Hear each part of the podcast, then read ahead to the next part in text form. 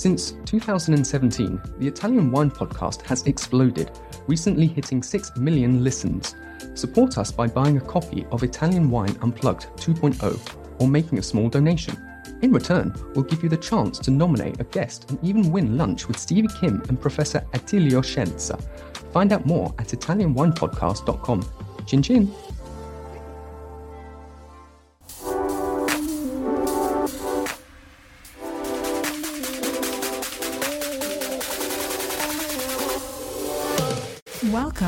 Another episode of On the Road Edition, hosted by Stevie Kim. Each week, she travels to incredible wine destinations, interviewing some of the Italian wine scene's most interesting personalities, talking about wines, the foods, as well as the incredible travel destinations. Okay, hi. Hello, Costanes, Barberini Wine. Hello. Alta Regia, Rosmarino, I know her. Oh my God, is this Costas Stonis? Are you Costas Stonis? Can someone check out who Costas? No, it's this other dude wants to go live with me. Hey, Andrea! Girl. You know, some other dude wanted to connect. I was confused. I thought you. Oh no, it wasn't me. Like Costas Stonis. Hey, dude. Nope, not I, me. I don't understand. Okay, you guys, we're doing these two great wines right here. Andrea, how are you? Fantastic. How are you? You've had a haircut. I know. You've cut your hair. yeah, it's Wow. actually grown already. My hair grows like really fast. It'll be like yours like next time I see you. Fantastic. Listen, the background is that your is that a window? Is that a picture? It's not even a virtual background. It's like a painting that I have in the background. This is in the Swartland because I'm actually sitting in the office right now. So that Right. is the vineyard.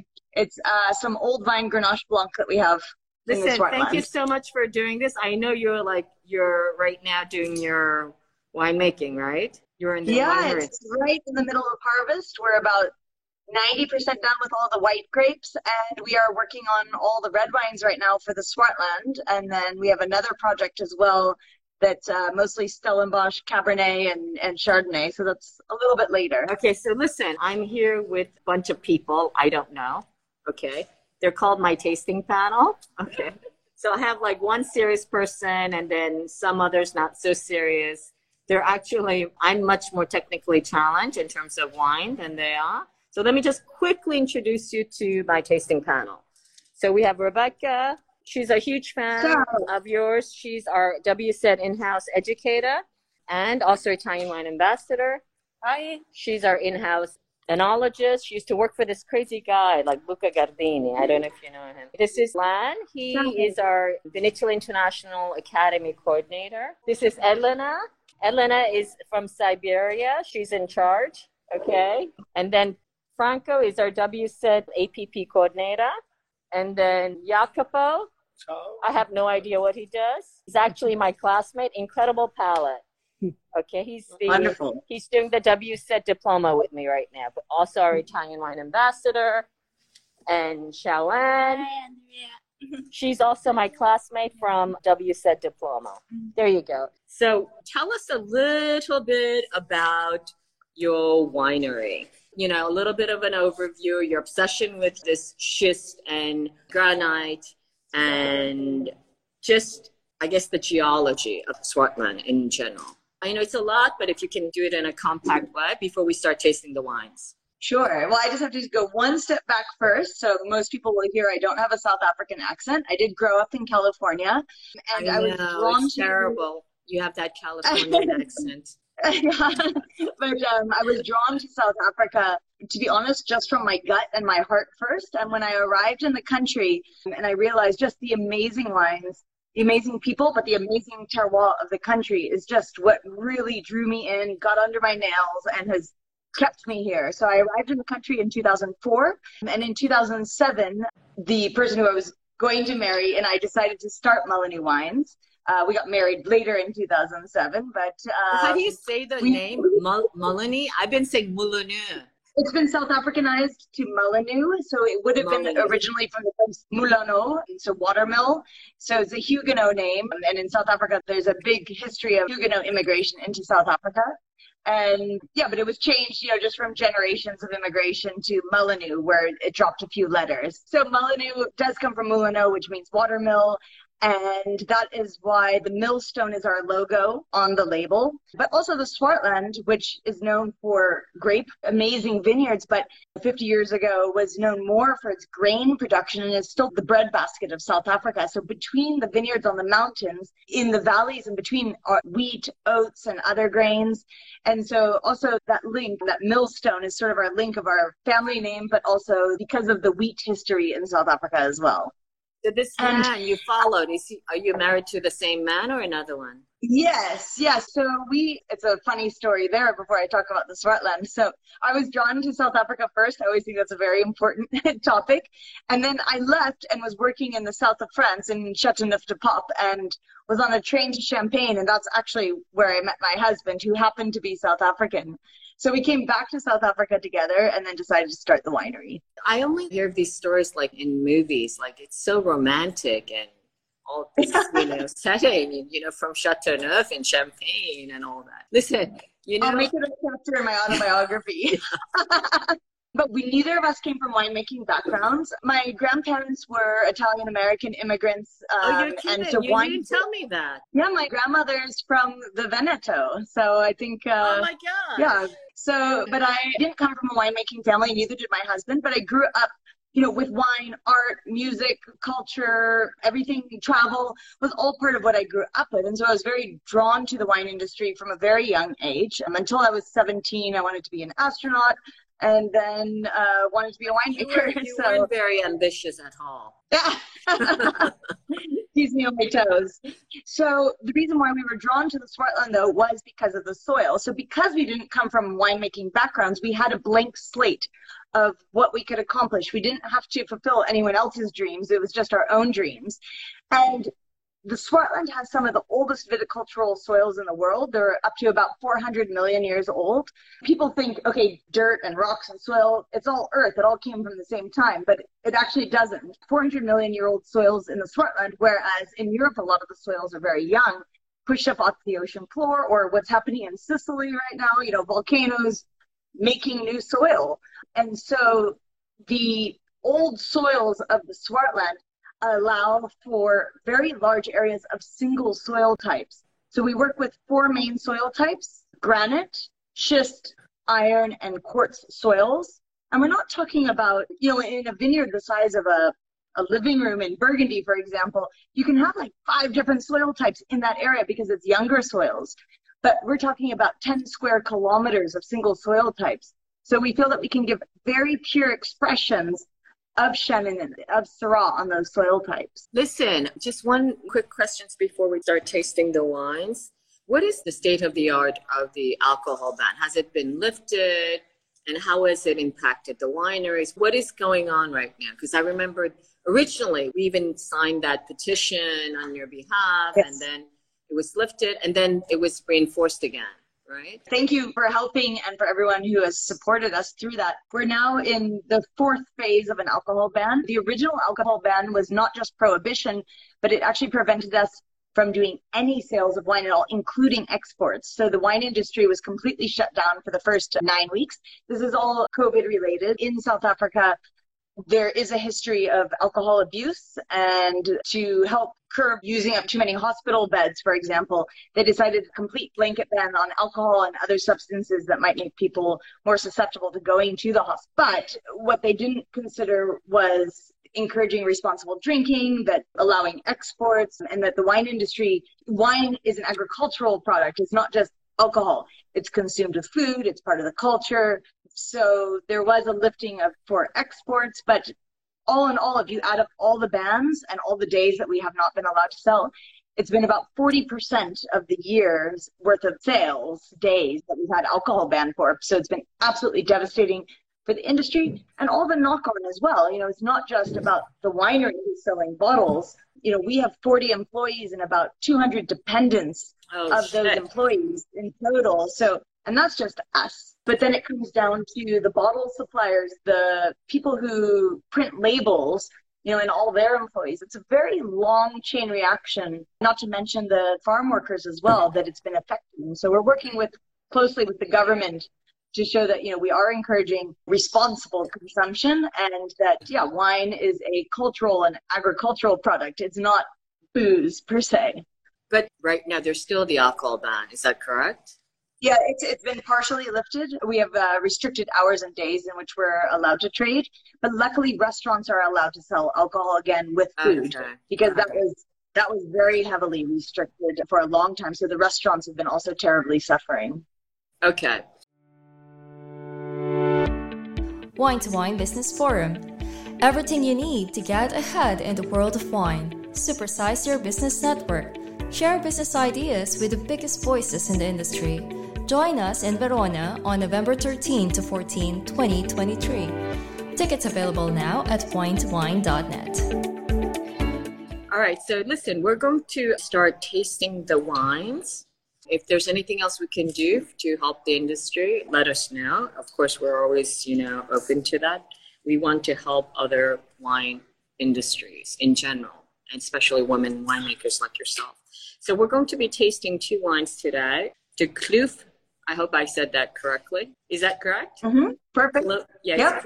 Street Chenin Blanc and that is the old wine. And then, of course, your other signature wine, um, Schist Chirac Roundstone. So I guess we'll, of course, taste the first wine. By the way, listen, I think if every winery had your website, I think it's such a benchmark website. Congratulations. I would Thank recommend you. any winery to go to your website because it has absolutely everything, everything for everyone. There's a special section dedicated to trade journalists where you can just get the tech sheets, the labels, the bottle pics, etc., and then just generic information as well. And then I love the wine club as well that you've installed. Is that doing well? Has that been successful? The wine club. It is. It has been fantastic for us. Obviously, it's it's been wonderful having you know a, you know closer interactions with our direct to consumer channels. It allows just better interaction. You know, question and answer. Um, they get special wines that we make only for the wine club. So anything experimental or if I'm bottling a single variety that normally goes into a blend, but people want to know what Clairette Blanche tastes like on its own, that's what we have the wine club for. So it's it's definitely more of a geeky style wine club in terms of people who really want to learn, but at the same time, for people who just want the romance, just want some special bottles, it works great for that too. Yeah. So who does your wine website? I mean, have you got an agency or do you do it yourselves? Is it in house? Thank you. Yeah, no, we, we spent a lot of time on it. So obviously from a design point of view, we have someone that helps us with it, but all the content is ourselves. Listen, really great. I love your website. There you go. I think thank you so much. Go, go have a look as the benchmark website how to. Okay, let's taste our first wine. What would you like to tell us about your uh, Chenin Blanc? Sure. So Chenin Blanc is a very important variety in South Africa in all of South Africa, there's about 17,000 hectares planted, so it's about twice that of the Loire. One of the reasons why Chenin used to be called Steen, which means stone, is that reason, is the cornerstone of South African wine. So it previously, even as recently as maybe 15 years ago, used to be known for making of dry, but like with too much sunshine, too much. They weren't very interesting wines before about 15, 20 years ago. And in the last 20 years, there's been huge renaissance of Chenin Blanc in South Africa, you know, making more dry styles, but you still need to taste that sunshine. And South African Chenin is all about texture, not coming from residual sugar, but coming from the sun itself. You need to have those apple, pear influences in it, but also that minerality that comes naturally with Chenin Blanc. Kloof Street is the name of the street we lived on when we started the winery, and a Kloof is just a small little valley. So almost every town in South Africa has a Kloof Street. It tends to be the lower streets of each town. And yeah, Chenin Blanc, so it's old vine Chenin Blanc. So we really believe that old vines do make amazingly weathered wines in that you know they can survive from year to year much easier than young vines. We're a very warm, dry climate. Old vines I mean, our oldest vineyards that we're working with date back to, well, the year 1900 that have never been irrigated wow. um, and have seen droughts, have seen wet years, have seen incredible changes from year to year. And they weather the storm the same way an experienced person, they don't get stressed out as easy because they know that they're going to get through it. The vineyards in this particular wine are about 45 years old. bush vine, dryland vineyards, all things that we think really just exude what we're looking for in South African wine, which is texture, but purity as well. Listen, do you, Andrea, do you see the question from Baum, 1977? What type of fruits do you get on your on gravelly, rocky soils most important in your wines? So, in terms of like what characters am I picking up? I guess you said it like apple, pear. I think that's what he's referring to. Yeah, we tend to get like white fruit like that, so like apple and pear. And in our riper sites, it's a good segue into talking about the soils. So on the granite soils that we work with, and this Kloof Street wine is grown mostly on granite soil, it's deep and well drained. And so in a dry climate, the roots can get really deep as well. And because vines always want to reflect above the ground what's happening below the ground, if you have deep, well drained soil, the roots can get really deep. And so you get more shade in the canopy in the fruit growing area. So that means that on granite soils, we tend to get more white fruit, more purity, more linearity. But on our schist soils, we actually get the opposite. On schist soils, the roots can never get as deep.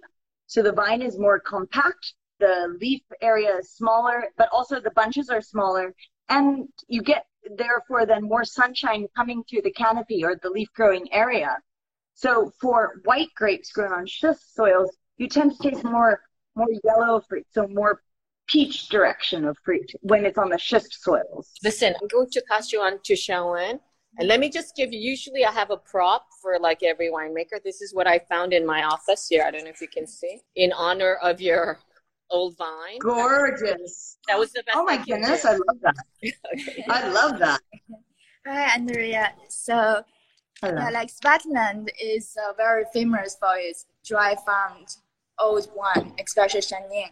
So, can you share with us some first-hand experience how the grapes looks like and how the wine tastes like, like some general characteristics? Yeah, absolutely. So when you have dry land, yield or the amount of grapes you're going to get mustn't be a priority because when you have dry land vineyards in a drought ridden climate, you're going to have very low yields. So, meaning that there's not a lot of fruit per vine. So, we typically get around four tons a hectare on our dry land vineyards. So, that means that the vines don't produce as much fruit per vine, but it's all that flavor is concentrated into that fruit that you have. And so you do get wines with more texture and more flavor concentration, you know, even at lower ripeness levels. They don't need to be high in alcohol to have flavor concentration. And texture for me is very important in the wines that come out of old vines. You know, oftentimes when people talk about food, they talk about if they don't like, you know, a particular food item, it's because they don't like the texture of it. And people don't talk about texture enough when it comes to even liquid products like wine. So texture for me is the most important thing in the wine, coming from old vines for what to look for. And then in terms of how the vineyards look, it's all bush vine, so goblet, and that creates an umbrella over the vineyard. So it means that no matter what time of day, whether it's you know morning or afternoon, it doesn't matter which way the vineyard row is going because bush vines there aren't really rows. so what you end up getting is dappled light all day long instead of more intense light in the morning or more intense light in the afternoon. So for us to protect from the intensity of the sunshine is very important, but we don't want full shade, but the diffused light is the most important. Okay, great. We have about nine more minutes, so I think we should go into the second line. Okay. Sure. So this is like you make a very small production here on your sheet says 4,812 bottles. so very small, small scale production. Tell us about this. It's kind of your signature wine, right? I mean, Ovine, yes, Absolutely. but also she is kind of like your thing. So tell us about this yeah. wine, when it started, also a little bit of the background.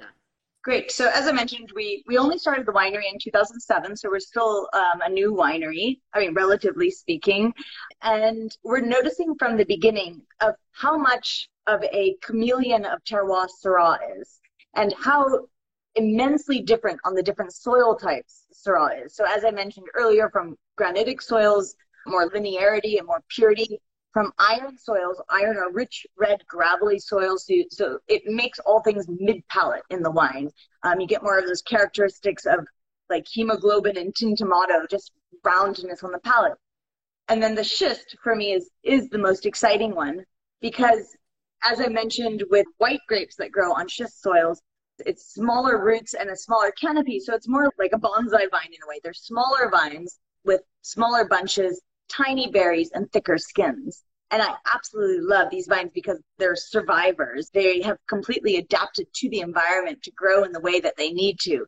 So on the schist soils, we get more density, more brooding, but I'm not trying to make a big jammy wine by any means. When I talk about density, it still needs to be balanced and purity. It needs to be sophisticated still. I don't want to make a over the top wine. So I want to express the schist soil type with the density relative to the granite and to the iron, but still make something balanced and pure and fragrant. On the schist soils, we tend to get the darkest fruit, so moving more into blueberries and blackberries, but also like dark purple violets.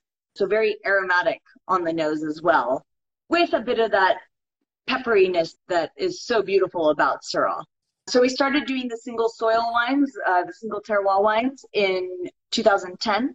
And the idea in South Africa, where on these vineyards, all other aspects of terroir being given equal. So the people in the vineyard, the, the rainfall, the age of the vineyards, the microbes, all the things that make up terroir are actually the same as much as can be controlled, except for the soil itself. And that's why we're very proud to put schist very big on the label, just being a baked slate. Listen, there's a question coming in from one of the audience, Lisa Chimolin Sommelier. This goes back to Chenin, but can you tell us the relationship between consistency in wine and old vines? Uh, I wonder if she's referencing like young versus old vines. I I believe so because. Okay, so young vines we absolutely adore because you cannot have young vines, you can't have old vines without having young vines. But young vines tend to show vintage variation much more. So when you're a teenager, you're full of energy and you know you grow really fast and you're still a, a teenager. like a lot to say and a lot louder. And it's the same with vines. Young vines make more fruit, they grow faster, but they haven't weathered life as much. So when a drought comes, they take it a lot worse. Or if it's a wet year, they show dilution. But with old vines, you actually get more consistency from year to year. So you still absolutely show vintage variation. You're going to taste if it's a warm year or a cooler year, absolutely. But the vines don't fluctuate as much, it doesn't drop all of its fruit naturally because it's so dry. It's much more uh, resistant to disease. Vines almost have a memory and a metabolism. Uh, uh, sorry, can't think of the word right now. when you're resistant to disease themselves, and the older the vines, the more resilient they actually are to the fluctuations. Oh, there's another question, but I don't think we can get to that today. Could you tell us just a few things about amazing Olerasay and Leeu Passant range as well. Before Costas Lonis, forgive me, I butchered your name. I think we have another question from our tasting panel, and then we'll see if we have time for Lonis. Uh, hi, Andrea. I just was really interested in the fact that you're not using any yeast, any commercial yeast, obviously, um, and not doing anything really with racking, fining, filtering, no other agents. So how do you maintain the consistency that an international market expects, specifically with things like, you know, Chenin and Syrah, which can be a little bit volatile? Yeah, so for me, so the indigenous yeast for me is 100% the most important factor of this. You know, even though my title is the winemaker, it's that yeast that's making the wine. And with indigenous yeast, you're not just using one yeast that you would get from a packet. It's a minimum of, you know, probably seven to 15 different types of yeast that are taking the fermentation through. And each of those is giving a different character. When it comes to the stabilization of the wine, I think I heard you say minimal or no racking. Racking actually is very important with the wine. Um, and being as clean as possible with that. And also racking on more optimal days. I really pay attention to atmospheric pressure, barometric pressure and days of high air pressure where you know it's clear air and especially cold in the winter when people talk about biodynamics which is a very important topic there is a scientific connection as well and so looking at weather patterns and natural cycles of nature is actually incredibly important for not just making a natural wine but just making more pure wines and by racking the wines on higher air pressure days especially when it's cold it settles the lees much more because there's no gas coming out of the lees. And so I tend to try and rack, you know, taking the wine off the lees on days like that and leaving as much behind as I need to to make sure that it's clean. Because for me, I don't mind if a wine has a bit of, you know, volatility and maybe is a little bit funky, but I don't want a faulty wine. Yeah. Um, I want the wine that you're drinking there in Italy, or if somebody is in Hong Kong or New York City, I want it to be the same expression that I put into the bottle. So yeah, the wines might not be, you know, if you looked under a microscope, maybe not 100% perfect, but they are stable wines. That's awesome. Thank you. That's great. If you want to answer Costelloni's is quickly, just comment sure. shortly, because then, then we're going to so, close. So Olerasay is a, so I also make a straw wine from Chenin Blanc, like a Passito from Chenin Blanc, and the Olerasay is a fractional blending of it. So a Solera style, but we're not allowed to say Solera, so I call it Olerasay. Um, yeah, and it's a fantastic expression of straw wine made from Chenin Blanc. And the Leeu Passant is a winery that we started based in a region called Franschhoek, which is about one hour south of the Swartland. And that is focusing on not just some of the oldest vineyards in South Africa, but, but is also that a JV? On, uh, what's JV? Uh, joint venture. Uh, yes, yeah. And it's focusing on, sorry, also the older winemaking style. So going back to the way they made wine in the middle of the last century in South Africa. So uh, making more oxidative style Chardonnay and doing a Cab Cinsault blend, which is the style of wine that they used to make in South Africa post phylloxera until about the 1990s, and then it almost disappeared and now there's this kind of renaissance of looking back at the way wines used to be made that were truly South African and weren't trying to copy styles from other parts of the world. So that's where Leeu Passant is focused. Great. Listen, just one last question. How would you compare your wine with wines in terms of stylistically from the Northern Rhone, for example? So it's interesting because um, in South Africa, we are allowed to say Syrah or Shiraz. Right. Um, there's no rule. And people who make Syrah tend to be more inspired by more classically styled Syrahs, like from the Northern Rhone. So focusing a bit more on purity, on freshness, on balance. And people who say Shiraz tend to make more, maybe fruit forward, maybe more new oak, for example. So we feel that we're more inspired by the Northern Rhone. And Any so particular area? Uh, So for me, like Cote Rôtie would be more more of a, the benchmark area for us, especially with the the schist soils being similar to Cote Rôtie in terms of the soil. And so if people ever compare our wines to the Northern Rhone and they're like, oh, it reminds me a lot of the Northern Rhone, and I'll be like, oh, well, did you realize it's actually the same soil type? Whereas our granite soils are maybe more Hermitage style, but it's not that we're trying to copy a style, it's that the consumer is actually subconsciously tasting those differences in soils.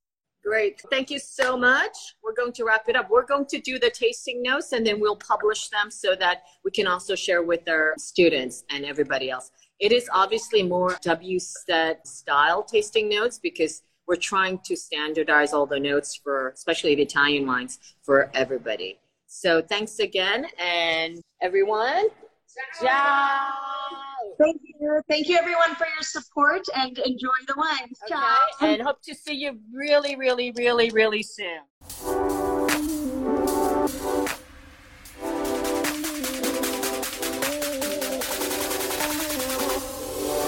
Thank you for joining us on another installment of On the Road Edition, hosted by Stevie Kim. Join her again next week for more interesting content in the Italian wine scene. You can also find us at ItalianWinePodcast.com or wherever you get your pods. You can also check out our YouTube channel, Mama Jumbo Shrimp, to watch these interviews and the footage captured of each location. Chin chin!